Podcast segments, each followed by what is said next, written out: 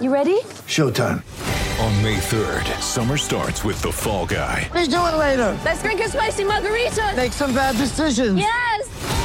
Audiences are falling in love with the most entertaining film of the year. Fall guy. Fall Guy. Fall guy. That's what the poster said. See Ryan Gosling and Emily Blunt in the movie critics say exists to make you happy. Trying to make it out? Nope. Because I don't either. It's not what I'm into right now. What are you into? Talking. Yeah. The Fall Guy. Only in theaters May 3rd. Rated PG-13. Get ready for the greatest roast of all time the Roast of Tom Brady, a Netflix live event happening May 5th. Hosted by Kevin Hart, the seven time world champion gets his cleats held to the fire by famous friends and frenemies on an unforgettable night where everything is fair game. Tune in on May 5th at 5 p.m. Pacific time for the Roast of Tom Brady, live only on Netflix. Coming to you from Classic City, the capital of the Bulldog Nation. it's time for another edition of the podcast designed for the most die-hard Georgia fans in the country, Here are your hosts, Tyler and Charlie. What's up, guys? Welcome back to another edition of the Glory UGA podcast. I'm Tyler, and we are back on our regular off-season schedule, which means I am joined today by my coach Charlie for another Monday mailbag edition of the Glory UGA podcast. Can I make a request today? You are the host of the show, so yeah, sure. What's up? Can we open the show with tennis talk? Because some of you may not have caught this. We have a new SEC championship. In the trophy case? Yes. Yes, of course you are referring to the, women's tennis yes, team? Georgia women's tennis team. And I think that's an awesome idea. I'll give it to you. Yeah, I know we usually save tennis talk for later in these Monday episodes, but I am 100% down with flipping that this week because you're right, Charlie. These girls deserve some serious love from the Bulldog Nation. Let me, I mean, let's just start by, by doing this. Let me tick off just some of the accomplishments of this team right off the top of my head. So they are now 20 and 1 this season. I think that's right, right? 20 and 1 on the 20 season and 1. They've only lost to North to North Carolina in a third set tiebreak in the decisive match. So it was right there without one of our top singles players. So now 20 and 1 the season, with yes, that only loss come to number one North Carolina. Uh, an undefeated SEC regular season, outscoring our SEC opponents 52 to 5.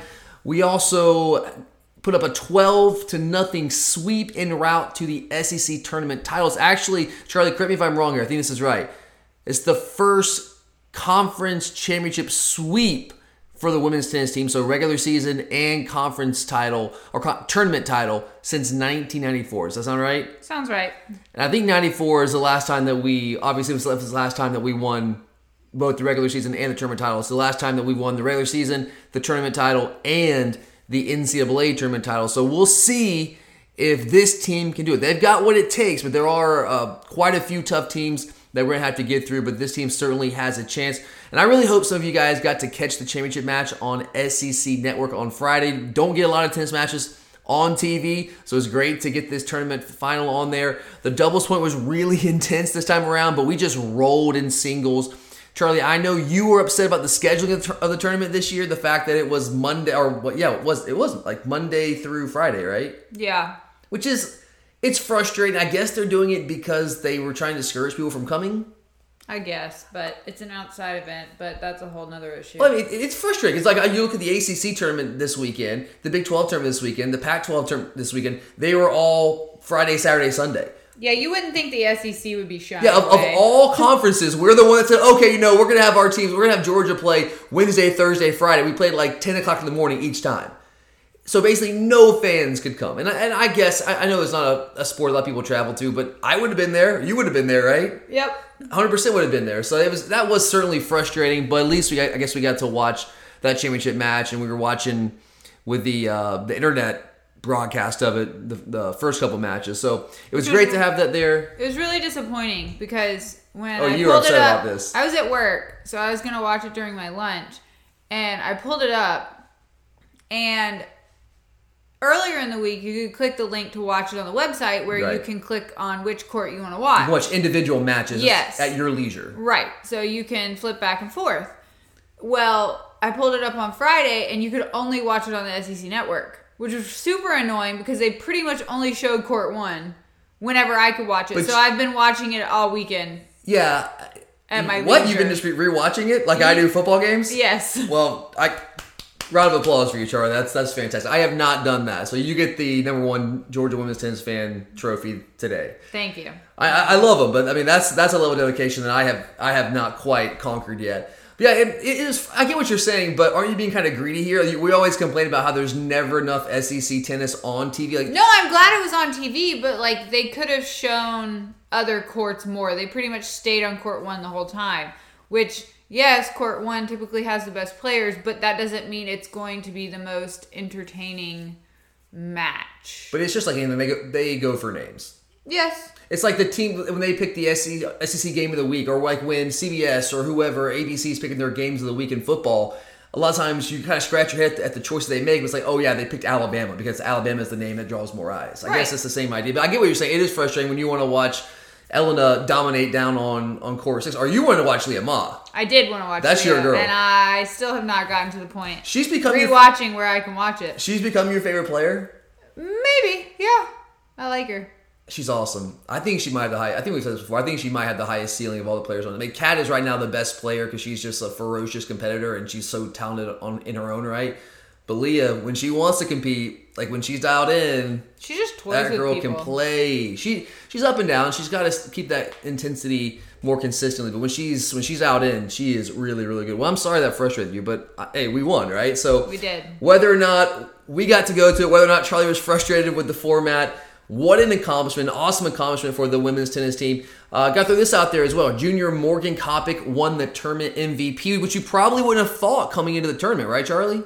Yeah. I mean, you would think Kat, maybe Leah, Ma, Meg, who's always you know winning, like just Yeah. wins by definition. That's what Meg does. She just wins. But yeah, I don't think they showed Morgan Kopic hardly at all. Not until she was about to clinch. Yeah. Not but just- she was yeah. the MVP, MVP but of the, we, of we the didn't entire get to see her tournament. play. Yeah, and she deserved it. I mean, I got Morgan has been quietly so good for us this year. And it's been huge because I, I I know we didn't really have a full season last year, but going back to 2019, we made that run to the NCAA tournament final. We were the runners up that year.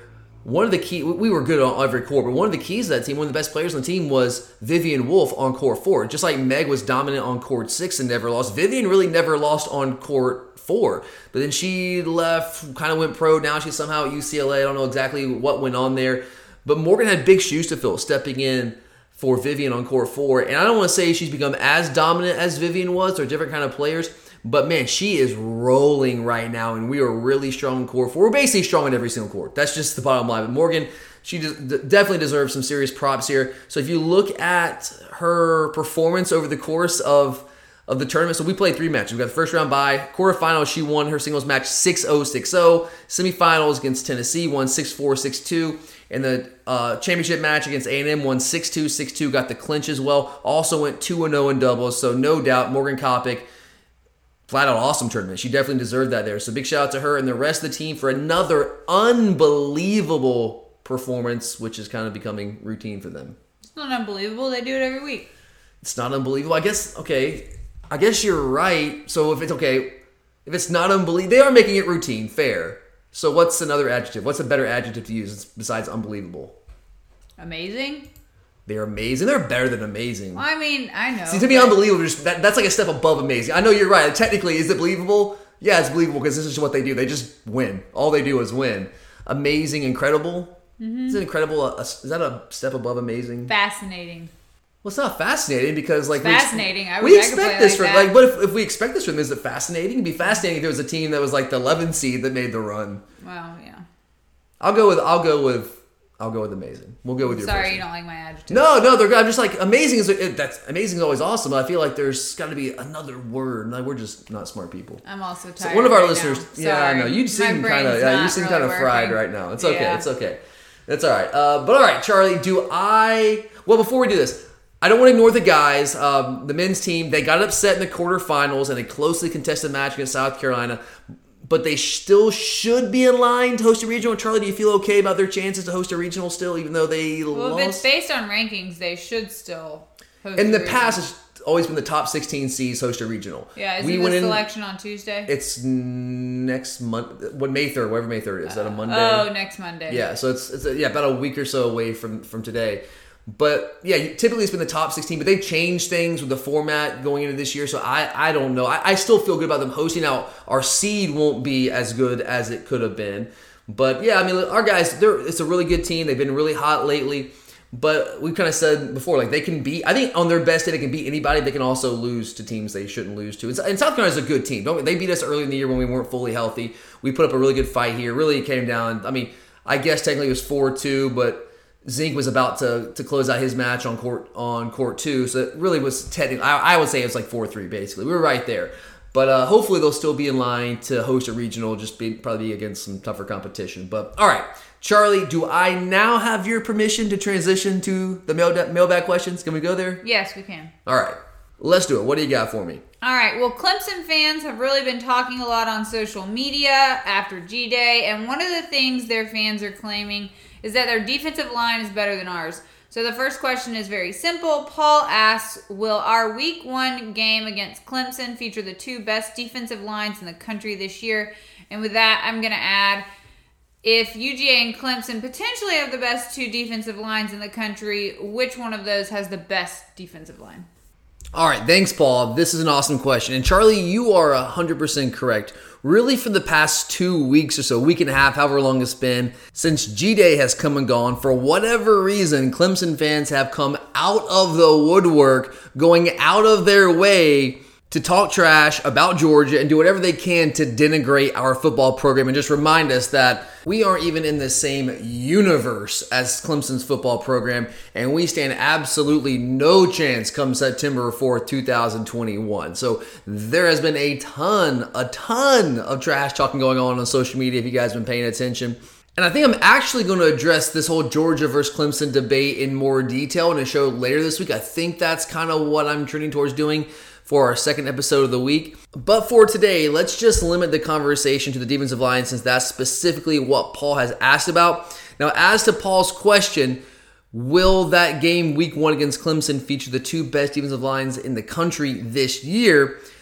I think there's a strong chance the answer will be yes. I would put both defensive lines up there, but they just go about it in different ways. So it, it depends on what you're talking about, Charlie. Like to, to your question, the second part that you threw in there, who has the better defensive line? I think it depends on what you are talking about. Are you talking about rush defense? Are you talking about disruption, tackles for loss, sacks, that kind of thing? If you're talking about rush defense, controlling the line of scrimmage, eliminating explosive plays, those kind of things, our defensive line is about as good as anyone out there. It has been for the last two years, and I believe it projects to be again next year, maybe even better next year, if that's even possible. But saying that, we don't. The fact is, we've talked about this many times on this show, we do not rush the passer as well as Clemson does on standard downs because it is not a priority for us. Do we want to be able to rush the passer? Sure, of course. Every defense coordinator in America wants to be able to get after the passer, but that is not our top priority. We just aren't as disruptive as a defensive front, and that is by design. And I do plan on doing a scheme theme month next month. I'm actually, well, I was going to roll that out later this uh, this week to kind of explain that to you guys, but I'll kind of tease it here. Next month, obviously, with spring practice out of the way, and there's not as much going on, maybe a little bit on the recruiting front. To create some content for you guys, my plan is to do a scheme theme month where I'm just going to kind of be breaking down different X and O type elements of college football next month. And I'm going to get you guys input. So if you have any ideas on what you want me to cover from a kind of a schematic standpoint, some different things that you're curious about, you want some more detail on, please feel free to let me know on Twitter at glory underscore UGA. You can also email those questions uh, or those ideas to me at gloryugapodcast at gmail.com. And I will absolutely try to work that in as much as I can next month. But anyway, next month I do plan on going in more detail with a lot of different scheme aspects of college football. And I will explain in more detail why we aren't as disrupted by design. It's one of the first episodes that we'll probably do next month. But anyway, I know that frustrates some Georgia fans. The fact that we aren't more disruptive and the fact that we don't put more of a premium on getting after the quarterback, creating negative, negative plays, all those kind of things. So if you are in favor of disruption, tackles for loss, sacks, all of that, Well, Clemson is much better at doing that than we are. Th- those are the facts because that is what their defense is schemed to do. And that is what their players up front are asked to do. And I do think that plays a big role in the perception of Clemson's defensive line and the idea among some talking heads out there in the national media that the Clemson defensive line is better than Georgia's defensive line or just one of the top defensive lines in the country. They're really good, but I, I sometimes think that they may not be quite as dominant as the national perception is because people look at stats, guys. We know how this works. We are a stat driven sports culture because that's a, way to tangibly measure something. It's easy to look at the stat book and say, okay, this team has this many sacks, this team has this many tackles for loss. And you can say, well, that defense line is better than that defense line because they have more sacks, they have more tackles for loss. That's an easy way to measure things. But that's a very simplistic way to look at it because not every defense is built the same way. And Georgia's defensive line versus Clemson's defensive line is case in point. They're both really, really good defensive lines. They're just built in different ways and they are designed to attack offenses in different ways. But let's take a little bit of a closer look at what our defensive front does well, and that's clearly stopping the run. We have been the number one rush defense for two years in a row, 2019 and 2020. Over the past two seasons, we have averaged giving up 73 yards a game over the past two years.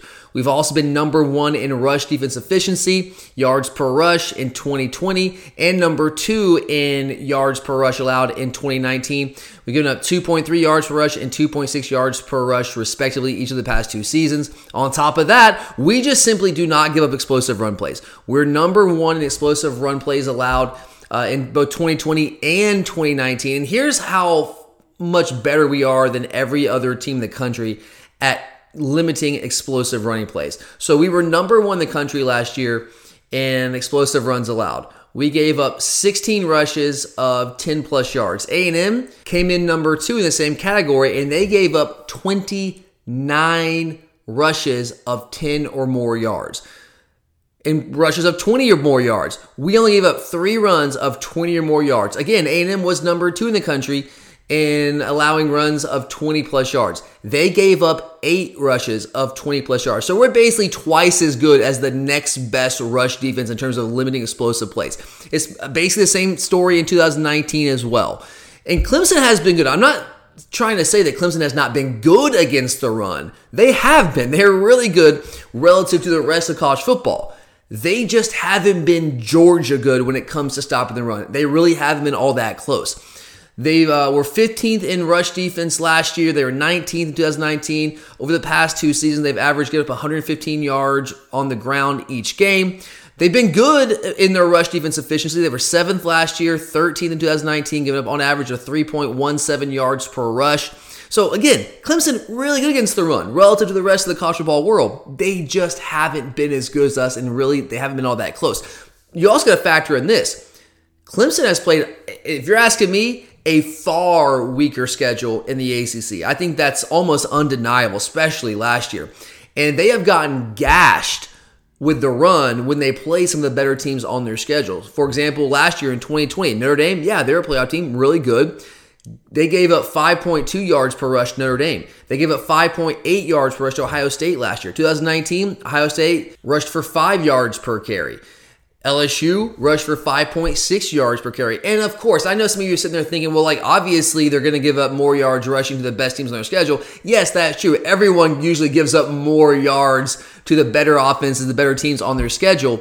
My point is simply that when Clemson actually has to play someone outside of the weak ACC, they don't look nearly as dominant on defense, particularly against the run. There is just a bigger gap between what they do against the run of the mill teams on their schedule and the best teams they play than there is for us. For example, we have not given up more than 3.9 yards per rush in any one single game outside of the monsoon game against Kentucky at home back in 2019. In a game like that, I kind of just throw out stats because that's just a ridiculous environment to try to play a football game in. You're slipping and sliding every which way.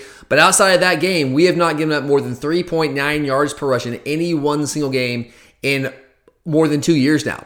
The fact is, we're just far more consistent against the run, and we're doing it against better competition. Now, the caveat there, if we're talking about defensive lines with this specific question that Paul brought up, the caveat there is that it's not just the defensive line that's responsible for our run game dominance. The linebackers, the safeties, the cornerbacks, they are all involved in it as well, clearly.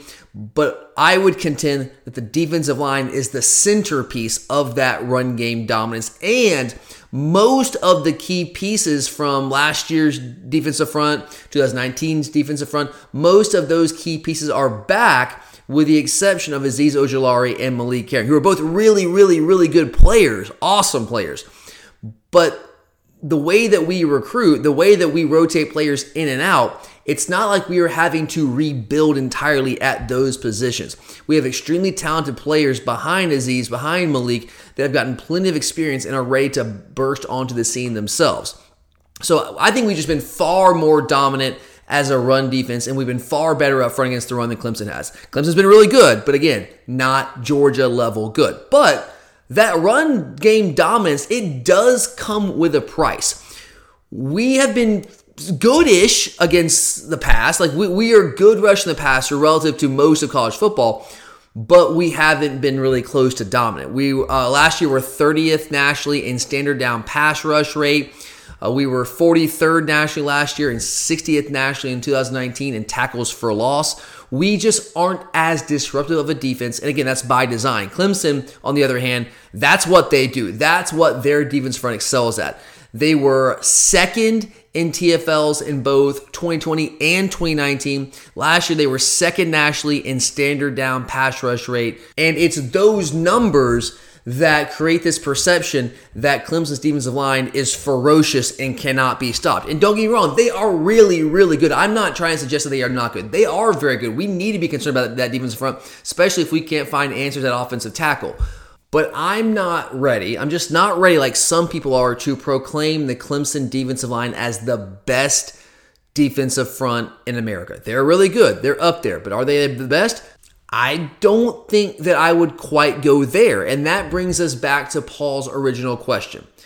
Are these the two best defensive lines in America going into 2021? Obviously, at this stage, sitting here in late April, that's entirely a projection right now because it's two teams with some awesome veteran players who you know what to expect from guys like Jordan Davis, guys like Devonte Wyatt on our side, guys like KJ Henry, Xavier Thomas to a degree, Tyler Davis if he's back healthy for Clemson.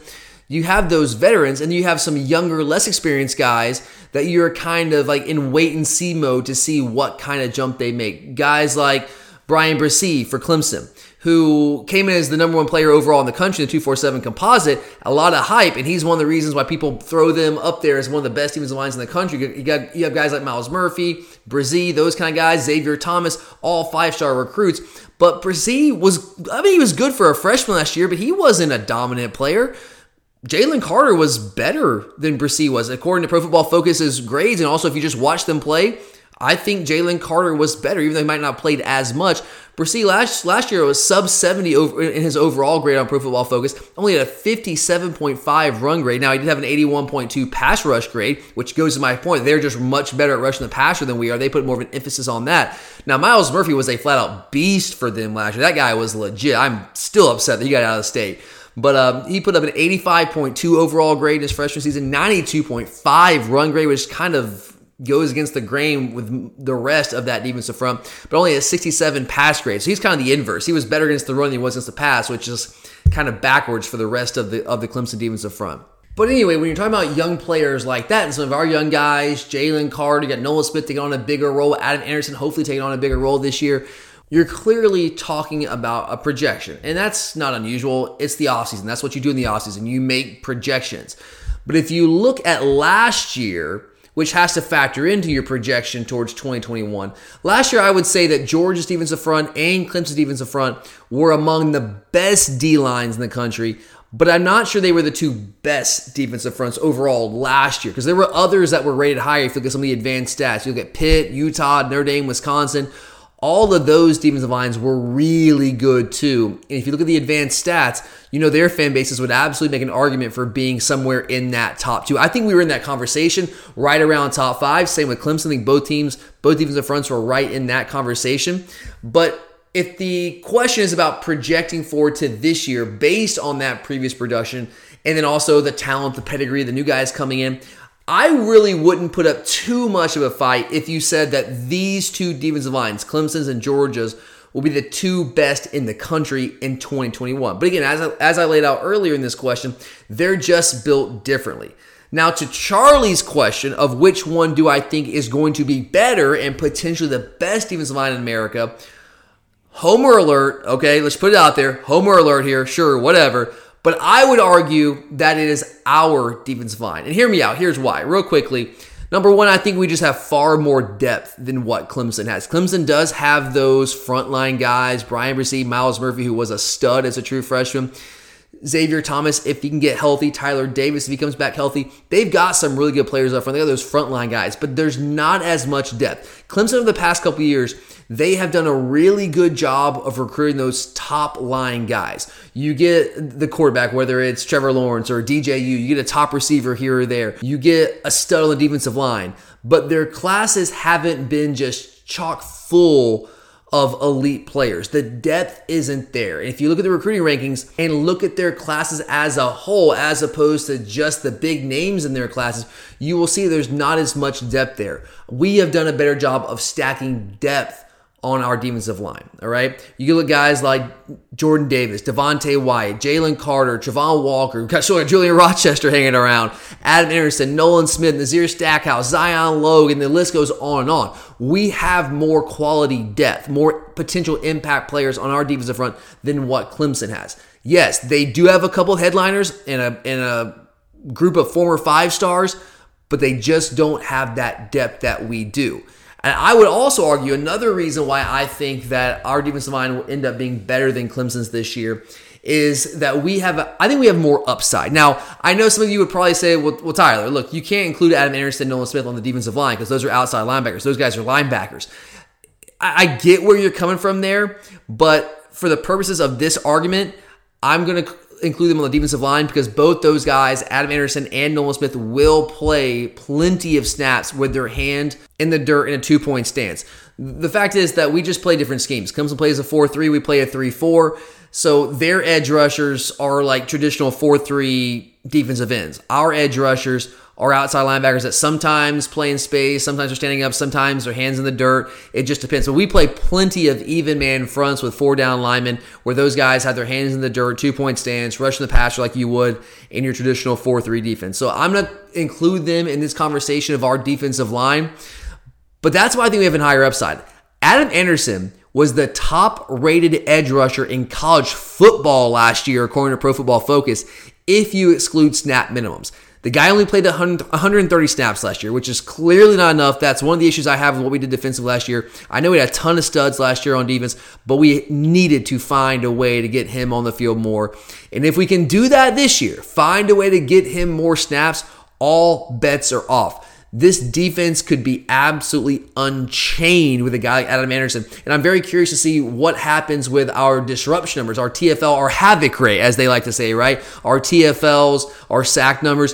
If Adam Anderson is able to get on the field more consistently and play a lot more snaps. And I also think Nolan Smith potentially has higher upside than Azeez Ojulari. Now, he was certainly not at Azeez's level last year, and who knows if he will be this year.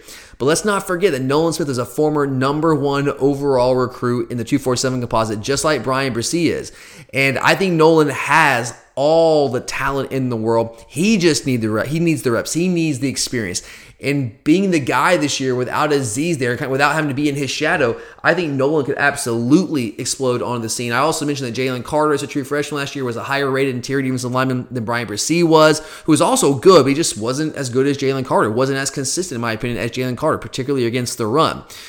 And we look, we're probably not, our, our guys are not going to put up the individual numbers that Clemson's guys will, without, with the exception of maybe Adam Anderson if we use him in, in different ways.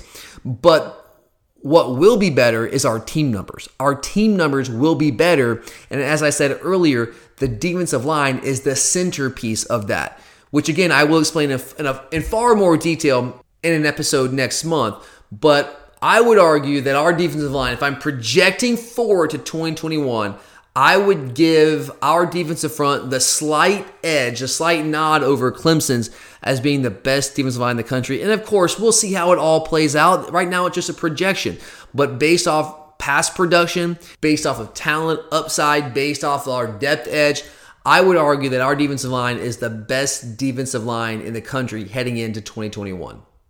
You're a podcast listener, and this is a podcast ad. Reach great listeners like yourself with podcast advertising from Libsyn Ads. Choose from hundreds of top podcasts offering host endorsements, or run a reproduced ad like this one across thousands of shows to reach your target audience with Libsyn Ads. Go to libsynads.com now. That's L I B S Y N ads.com.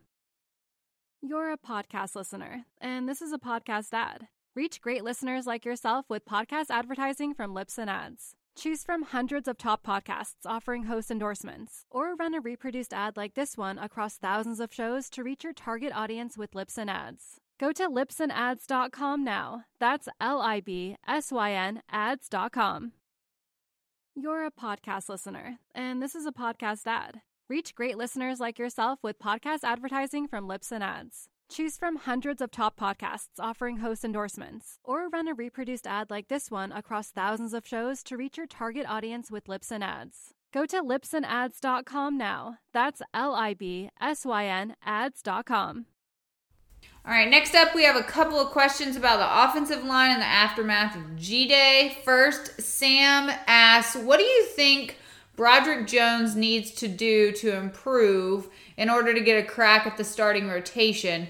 Um, Sam says that he won't be a starter by the Clemson game, but eventually he would like to see him secure a starting spot. What's your take?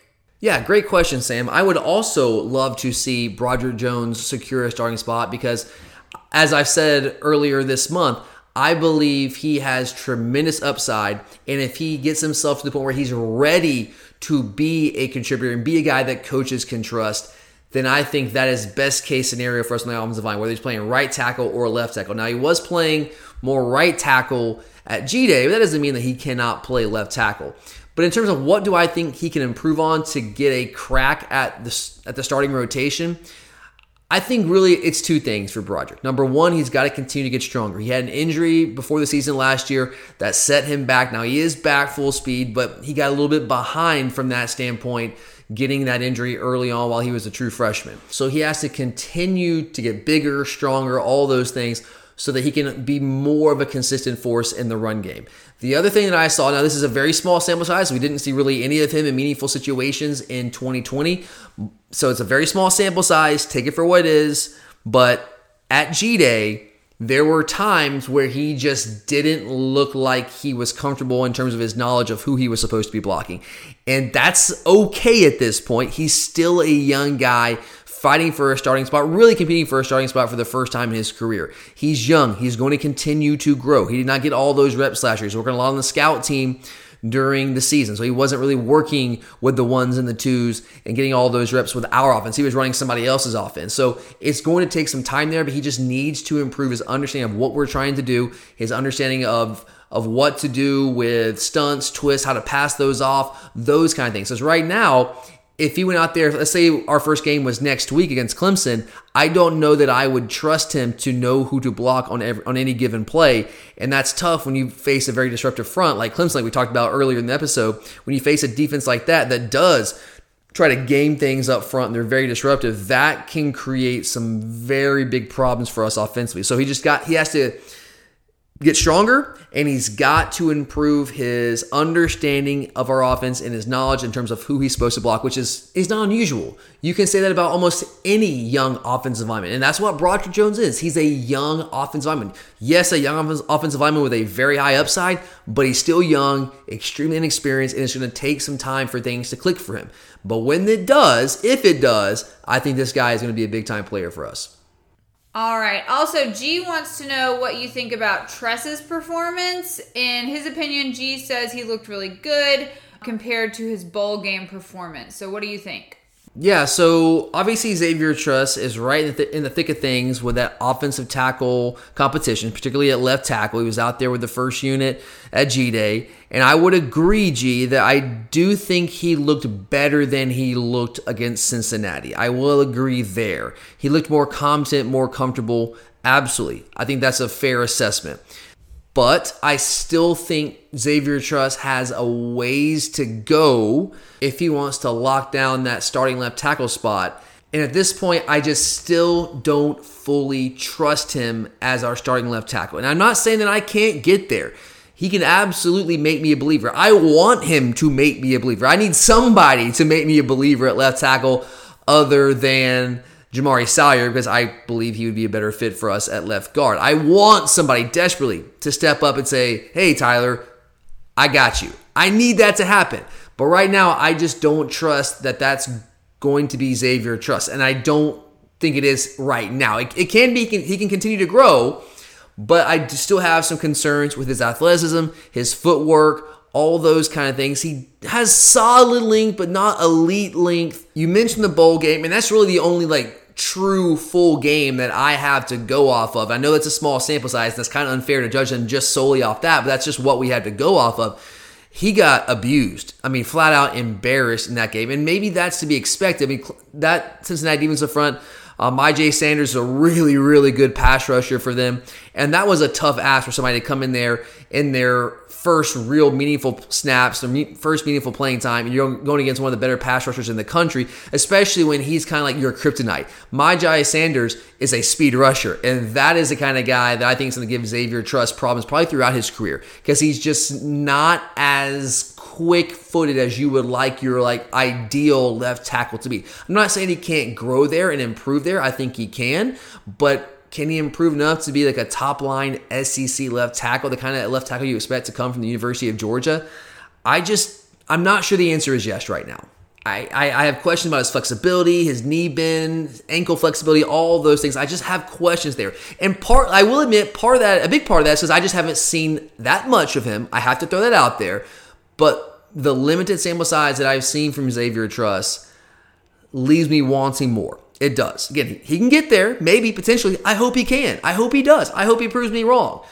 I hope we can look back at this episode in a couple months and say, wow, Tyler, that was a really dumb thing to say. I would love that. And he did have some really good reps at G Day. That's what I said in the aftermath of G Day on our recap episode is that looking at Xavier Truss, I thought he had some really good reps, but he also had some really bad reps. He had some of the best reps of any of the tackles that we had in G Day, but he also had some of the worst reps of the tackles that we had uh, at G Day, which that's that's kind of what concerns me. Is that inconsistency there? Because any one given play, you give a, a bad sack at the wrong time, and that can change a game.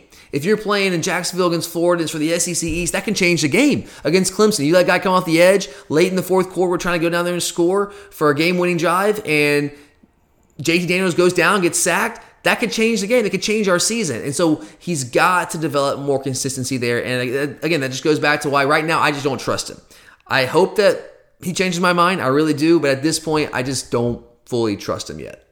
Next up, I'm going to show my ignorance with this next question because the listener who sent this one in had a screen name that was written in Arabic. Yeah, I saw that. That uh, I couldn't make that out either. I'll be yes. honest. So I'm not that smart. So I'm just gonna go with his Twitter handle, which is h six two nine seven, and I'm tired, so it's even hard to read letters and numbers right now. H six two nine seven. So yes. please let me know how to pronounce your name, and I will correct it. Well, this guy's awesome. He's a, he's a long time listener. I never know exactly what to call him because he changes his name a lot, and this time it was in Arabic. And I I'm with you. I just I'm not. I'm not a smart man. Okay, well, we're know. gonna go with H six two nine seven, which was still very difficult for me to say. It says, should we settle down on the Arian Smith hype? He says that he has speed and it's great if he can hit it in stride because it brings in a great element to the pass game that defenses need to prepare for. But all we've seen is go routes says that we criticize Pickens for running the same routes out of one position, but hype up Arian Smith like he's an all SEC player because of his speed. If it was such a major factor, Anthony Schwartz would have been an All American. So, what's your take? You know, I think this is a very insightful question, and I do think you're right in that we might need to slow our roll a little bit on the Arian Smith hype, at least a little bit here. Now, personally, I am very high on his potential. And what I think has happened is I think a lot of Georgia fans, myself included, I'll certainly throw myself in there.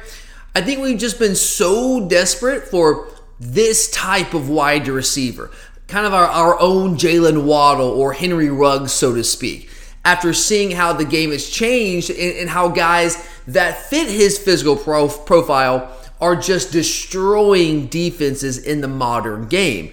But I, I'll just say it's really tough for me to fully evaluate where Arian is right now because the sample size is just so incredibly small. I mean, the guy only played a grand total of seven offensive snaps last year.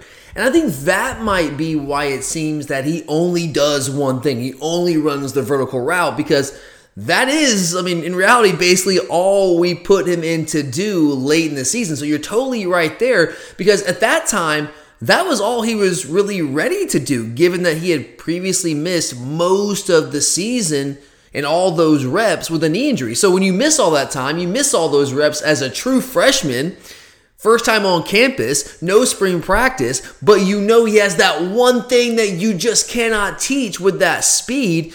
You just go ahead when he's healthy and he's cleared to play, you just put him in there to do that one thing that you know he can do. That doesn't mean he can't do other things, but I think at that moment in time, at the end of the season when he was finally healthy and cleared to go, that was just all we trusted him to do at that point because he basically hadn't been practicing very much with the team. And then, yeah, we see him at G Day and he was out there running routes and he ran a couple vertical routes, got behind the defense, but he was also coming off the wrist injury, wasn't full go, missed some time because of the injury. Certainly, probably hampered his development to some degree. So I, I think you're right. Again, yes, that all we've really seen from him are those vertical routes, but I'm just not yet ready to say that's all he can do right now. That might be the case. That very well could be the case. But I just don't think we've seen enough of him to say that that is 100% the case right now. I just, like with the Pickens thing, I felt more comfortable coming into the offseason critiquing Pickens' game because we had a year plus of game film on this guy, and we just don't have that on Arian right now. So it's to me, it's just kind of hard to say definitively either way, whether the hype is real, whether it's not real. We just, I, I personally, I don't know right now. Maybe someone else knows, but personally, I don't know because I just haven't seen enough. We had seven snaps last last year, and we had a G day where yeah, he was out there, but he was not full go. But for argument's sake, for argument's sake, let's just say that is the case. That all he can do is run that vertical route. That's all this guy can do for us right now. And even if that is all that he can consistently do at this point, I still think his presence can be a major factor for us because his speed and that ability to take the top off of a defense can absolutely put the fear of God into those opposing defenses and can certainly dictate coverages. And that's what we have to find a way to do, find a way to replace whether it's one guy or by committee with different skill sets in the absence of George Pickens. We've got to find a way to dictate coverages. And even if defenses scheme to take away his vertical ability, that's fine. Even if he's not the dude making the plays because he's only running that one same route every time, even if that, again, we don't know if that's the case, but if that is the case, even if he's not making the plays, that ability to take the top off of defense, his presence, his skill set, that speed will open things up for our other wide receivers, guys like Jermaine Burton, guys like Kearis Jackson, AD Mitchell, D Rob, all those different guys out there at receiver for us. So I do totally get where you're coming from and where this question comes from because that really is all that we've seen him do, but we've just seen so little of him. I'm just not ready to say that's certainly definitively all that he can do. And even if it is, I still think he can certainly be a contributor, can help this team out. Next up, Jonathan is looking at the increasingly important transfer portal and asks Are you high on Kendrick from Clemson? And what are other names you think we should look out for on the wide receiver and defensive back front? And also, are you waiting for new names to come in the next month or so? Yeah, thanks, Jonathan. This is another good question. This is a very relevant question because we're certainly still going to be looking at the transfer portal. I know we got Tykee Smith, that's great. That gives us a little bit of a, of a comfort level there, a little bit of a cushion. A guy with some experience, played a high level, third team All American, was coached by Jahmile Addae, our new defensive backs coach. So we feel good about that. But I think we still could certainly use some more veteran experience in the secondary, especially at cornerback. And it wouldn't hurt if we find a guy that we think can be an impact wide receiver. I would certainly take a long, hard look in that direction as well. Now, as far as Derion Kendrick goes, he is a guy that I would welcome on this team if, and this is a big if, if the background check works out, our coaches feel good about bringing this guy into our locker room. You have to be very careful about that. I don't know all the details surrounding his issues, his legal issues right now with with uh, a, a potential gun charge, all those things. I don't know exactly what's going on behind the scenes. I haven't looked that close at it. I just know he's had some legal trouble since he left Clemson. And although Dabo didn't like say terrible things about him when he left, he also, if you read between the lines, some of his comments about Kendrick after he left, it's pretty clear that eh, at the very least, this is a mutual parting of ways, and they're not too torn up over it. So I, there are some. I, I don't want to throw out like character concerns out there because again, I don't know this guy personally, but there there are some potential red flags. I think we can say that some potential red flags there. But if we do our homework, do the background check, and we feel good about bringing him into this program, I don't know if that's the case, but if we feel good about it, I would welcome him here from a from an on the field standpoint because he does bring us that that veteran presence. He gives us the one thing that we do not have at cornerback right now, and that is experience. We have talent. We have plenty of talent at cornerback, whether it's Kelee Ringo, Nyland Green, Jalen Kimber, even Ameer Speed. We have talent at that position. We just have basically no experience at all, which is well documented throughout this offseason. And it, it, the thing about Kendrick is it's not just experience but experience in the biggest moments that you can play in as a college football player. And that does say a lot. I think that's important. That's not nothing.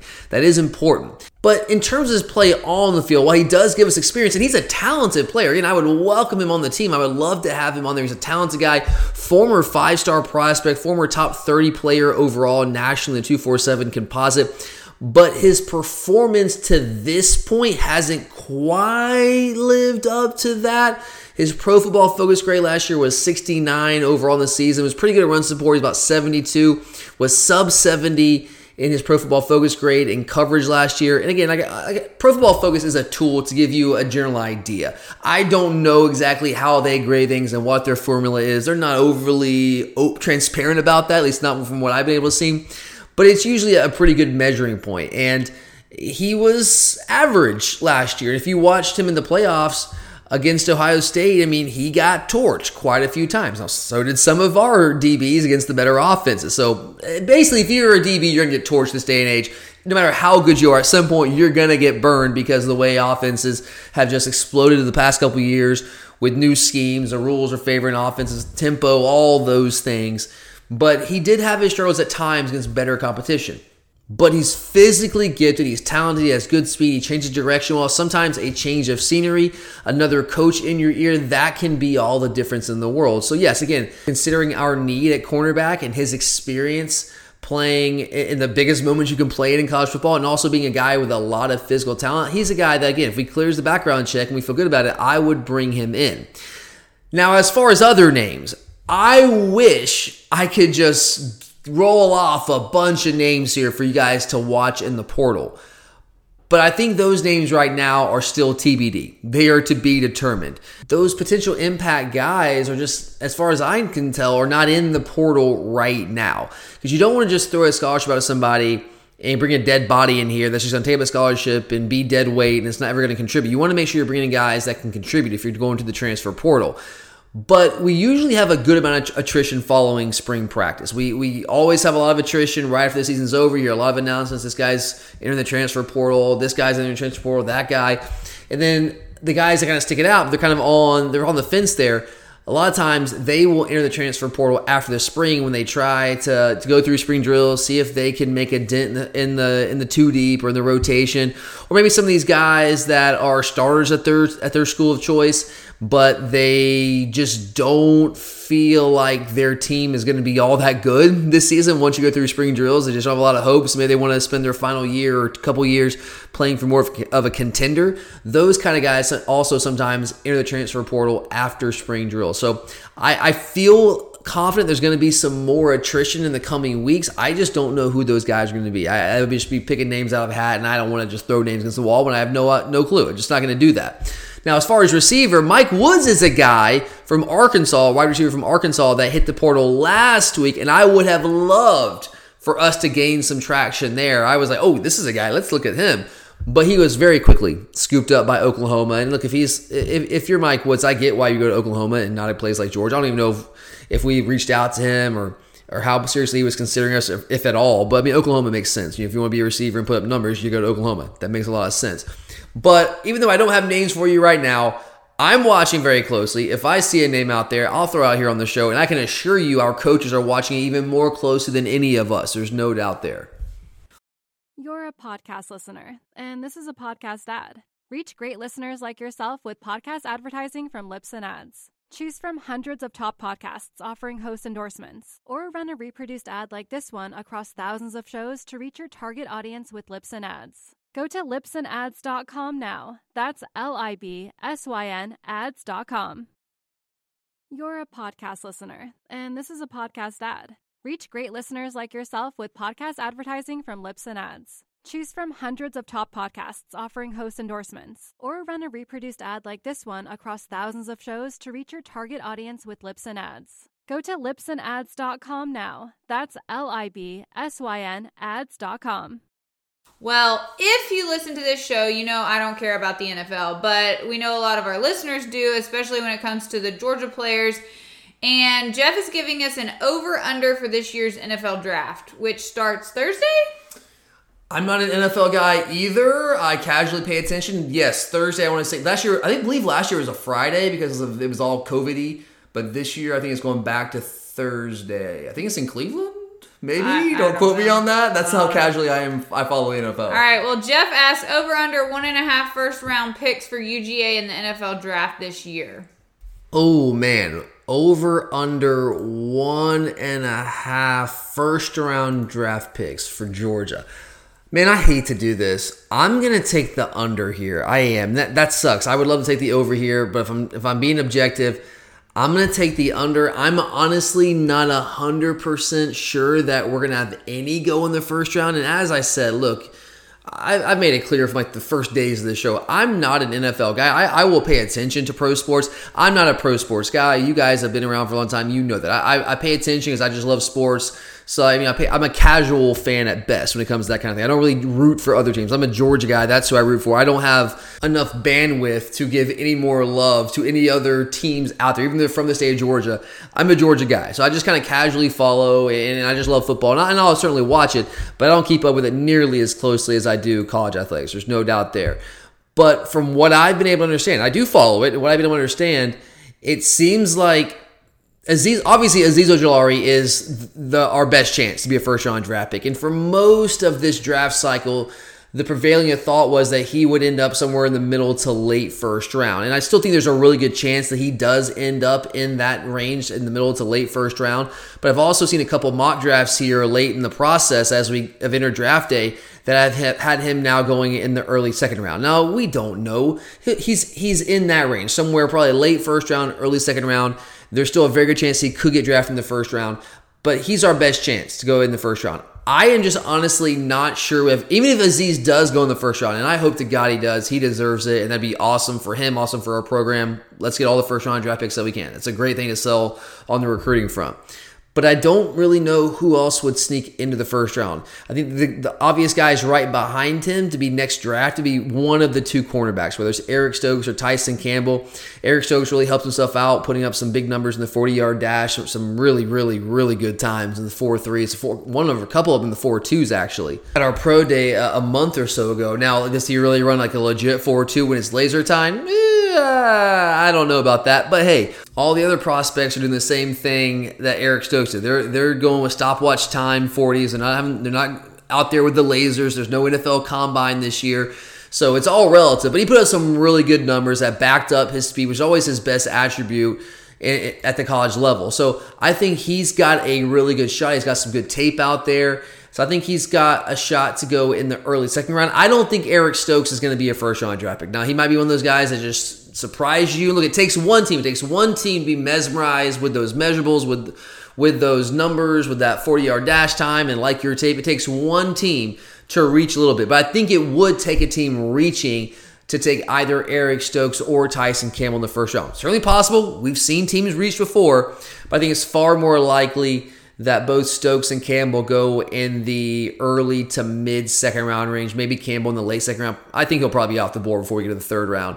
So yeah, if I if I had to if I was a betting man and I had to lay down some money on the over under here at one and a half first round draft picks for the Georgia Bulldogs in this 2021 NFL draft, as much as I hate to say it, being honest here, I would take the under if I was a betting man. I think Azeez is probably the only one that has a real shot to go in the first round.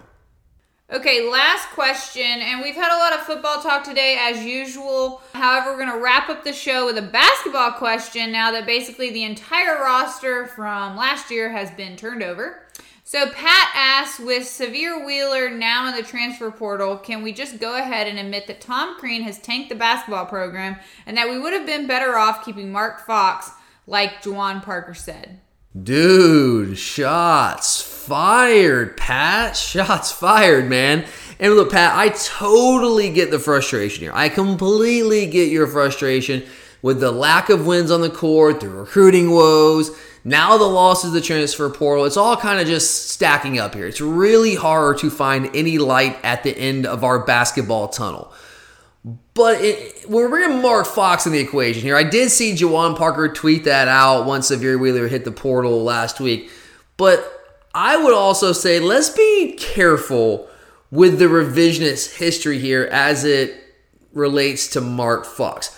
Mark Fox did some good things, and he certainly brought stability to the program. But it was stability defined by perpetual mediocrity. We were rarely bad. We really, even in our worst seasons, we weren't a bad team. We were at least competitive, but we were also rarely all that good. We were rarely good. I, on average, over nine seasons, I crunched numbers here. We were on average 18 and 14 overall. All right, we had two NCAA tournament bids in nine seasons. Never got above a 10 seed in those two bids. Did not win one NCAA tournament game. He had four seasons where we finished our overall record at the end of the year was over 500. So that's less than half of his years here in Athens. Now, he was never really ever as bad as the first couple years of Tom Crean, but let's not go back in time and rewrite history and say that Mark Fox was something that he wasn't. He was a good coach, did some good things, graduated players, and and kept this program on track in terms of like a compliance standpoint. He was not cheating out there recruiting like a lot of coaches are. And there's something to be said for that. I do value that and I do appreciate that. But at the end of the day, you got to win. And there are guys out there that do it the right way and win. There are guys that do it the wrong way and win too. But I don't think you have to do it the wrong way. You don't think you have to cut corners and necessarily cheat to win in college basketball. Mark Fox just never won enough, right? I, I think moving on from him was absolutely the right move.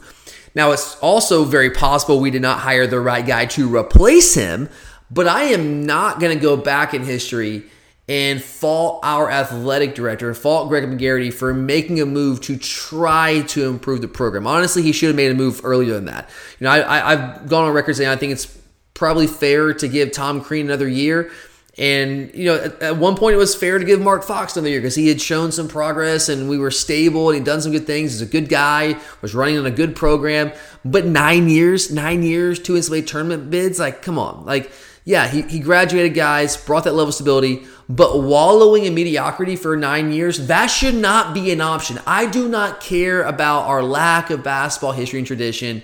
You're never going to be able to build any kind of basketball tradition if you go nine years in this day and age without really any dividends at all. Like two tournament bursts, two 10 seeds, zero NCAA tournament wins. That should not be acceptable for any program. It shouldn't be, including ours. Now, I will say this for, for Fox. We did not see the attrition like we have under Tom Crean. That's certainly been concerning the past couple years.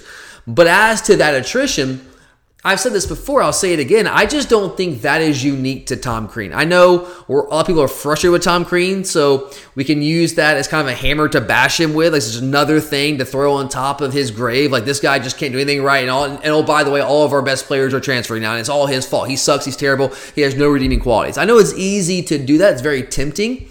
And, and he is a strange dude. He is. That might not be connecting with his players. That certainly very well could be the case. But the transfer portal has changed the sport. This is not just a Tom Crean thing. This is happening all over the landscape of college basketball. Let's just look at the SEC, for example. Texas A&M has had nine guys leave their program already uh, from last year. Florida has potentially seven guys. If Colin Castleton stays in the NBA draft, I think there's a chance that he might. It is the rule now. This is just what college basketball is. I don't love it. I don't like it at all, but it's what it is at this point. And the most successful coaches are going to be the ones who can most successfully manage a transfer portal. And Tom Crean has not shown that prior to this year, but I actually kind of like what he's doing in terms of the guys he's bringing in from the transfer portal this season. Last year, we completely whiffed in the portal. We brought in a bunch of guys outside of maybe Kyer that just really couldn't do much to help us. Andrew Garcia tried his best. He was a six-six guy, essentially being asked to play the five, and that's just not going to work out very well in the SEC. But context or not with the portal, losing a guy like Sahvir Wheeler, I and this is, I know your source of frustration, Pat. Losing a guy like Wheeler, that does hurt. I am not going to make any excuses for that. That hurts. Wheeler has plenty of flaws. Like it's strange. The people I talk to, it's like half and half. Half of them are like, oh man, we're not to miss that guy at all. Good riddance. The other half, like, man, like now what are we to do? We have no chance next year without Sahvir. So it's it's kind of interesting how he's perceived by the fan base. It kind of just depends on your perspective there. But uh, in reality, Sahvir has plenty of flaws. The guy can't shoot. The dude shot 22% from three last year, shot under 40% from the field in general. He cannot shoot. That's a problem modern college basketball. At any level of basketball, that is a problem, right? So he can't shoot. He turns the ball over far too much. He's small, so he, he's a liability defensively. He plays hard, but he's still a liability out there defensively. So plenty of flaws. I get that. But on the flip side, I would also argue he was the engine to this offense. And he, as flawed as he was in areas, he did do several things very well. Dribble penetration was elite. He did a great job creating for teammates. Problem last year was when you create for teammates, you just have enough of them that can actually knock down shots consistently. And, and although he's small offensively, he does do well finishing oversized, can finish at the rim really well for a guy his size, going against some of the trees there in the middle in the SEC. But I, I feel like we've done a really good job replacing a guy like Toumani Camara. Toumani Camara is the other guy that we lost that was part of the, what I would classify as the big three with Sahvir Wheeler, Camara, and KD Johnson. I went in the offseason and say, hey, I don't care who transfers as long as it's not one of those three. And now we've got two of those guys down, and we're hanging on with KD Johnson. Hopefully he sticks around. But I wasn't necessarily torn up when Camara left. I thought I felt like he was probably the least important of those big three, although I think he has a, a very high potential. I think he was the one that's most replaceable. And I think we've done a really good job replacing Camargas. He was not a finished product. He's got a lot of room to grow, very, very high ceiling, but he is still very raw. He's grown, but he's still raw. And getting guys like Jailyn Ingram from FAU, Jabri Abdur Rahim, former top 50 recruit from Virginia, those are guys that can play that position and do what Camara did and probably do it better. I mean, Jailyn Ingram shot over 40% from three last year. Camara couldn't even touch 30%. So those are guys that I think potentially, honestly, at least as far as next year, I'm not saying they have as high a long-term ceilings as Camara, but uh, as for what we're going to be next year, I think Ingram and Abdur Rahim – I think they might be an upgrade over Camara. I think there's a really good chance that's going to be the case. And then we added a much needed shooter and Noah Baumann from USC.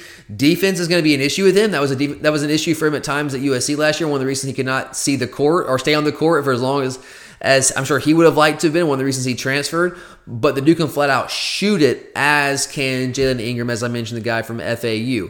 Now, if we would have kept Wheeler, I feel confident saying that we have upgraded the, the roster pretty significantly and address some of our biggest deficiencies with a little bit of size, with some guys that can shoot the basketball But now with Wheeler gone, I don't know as much.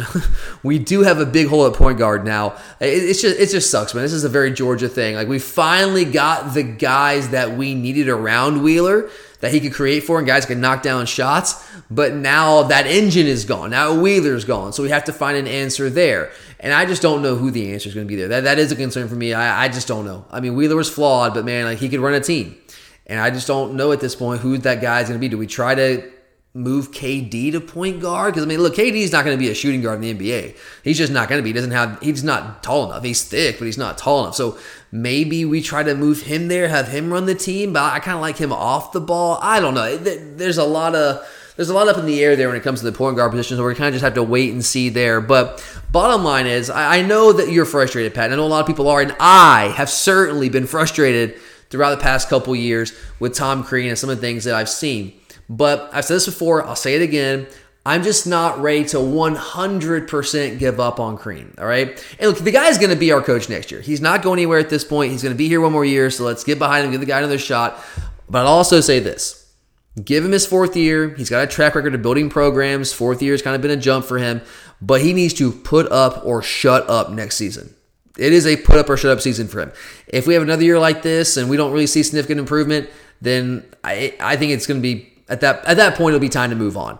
But time will tell. We'll see. I, I like some of the things he's done with the transfer portal. We just got to figure out an answer at point guard. And if we do, I don't know if we will, but if we do, then I think we could actually be a, a, fair amount better next year and maybe make a run towards potentially being a bubble team and maybe sneak away into the tournament. And that would obviously be significant pros- progress coming off his first couple years here in Athens. But all right, guys, that does it for us today here on the Glory UGA podcast. I will be back later on this week. Curtis uh, is finals week for him, man. So actually, next two weeks are finals, which we're going to try to get him back on next week, but we're giving him the week off so he can focus on the finals. That's more important for him right now. But I will be back with you guys later on this week. I believe what we're going to be doing is taking a look at each position on the field for both the Georgia Bulldogs and the Clemson Tigers and talking about who has the edge at each position because apparently there was I didn't actually read this article but I've got I've got this from a couple different people. There was an article that came out from a Clemson publication, a Homer site I believe it was, um, after G Day, and they basically gave Clemson the edge at every single position on the field, which is a little excessive. So I will have my response to that later on this because we've got a lot of interest, a lot of conversation about that on social media. So check back in later on this week, guys. I'll have that for you. But thanks for listening. You know we love you guys. For Charlie, I'm Tyler, and as always, go dogs.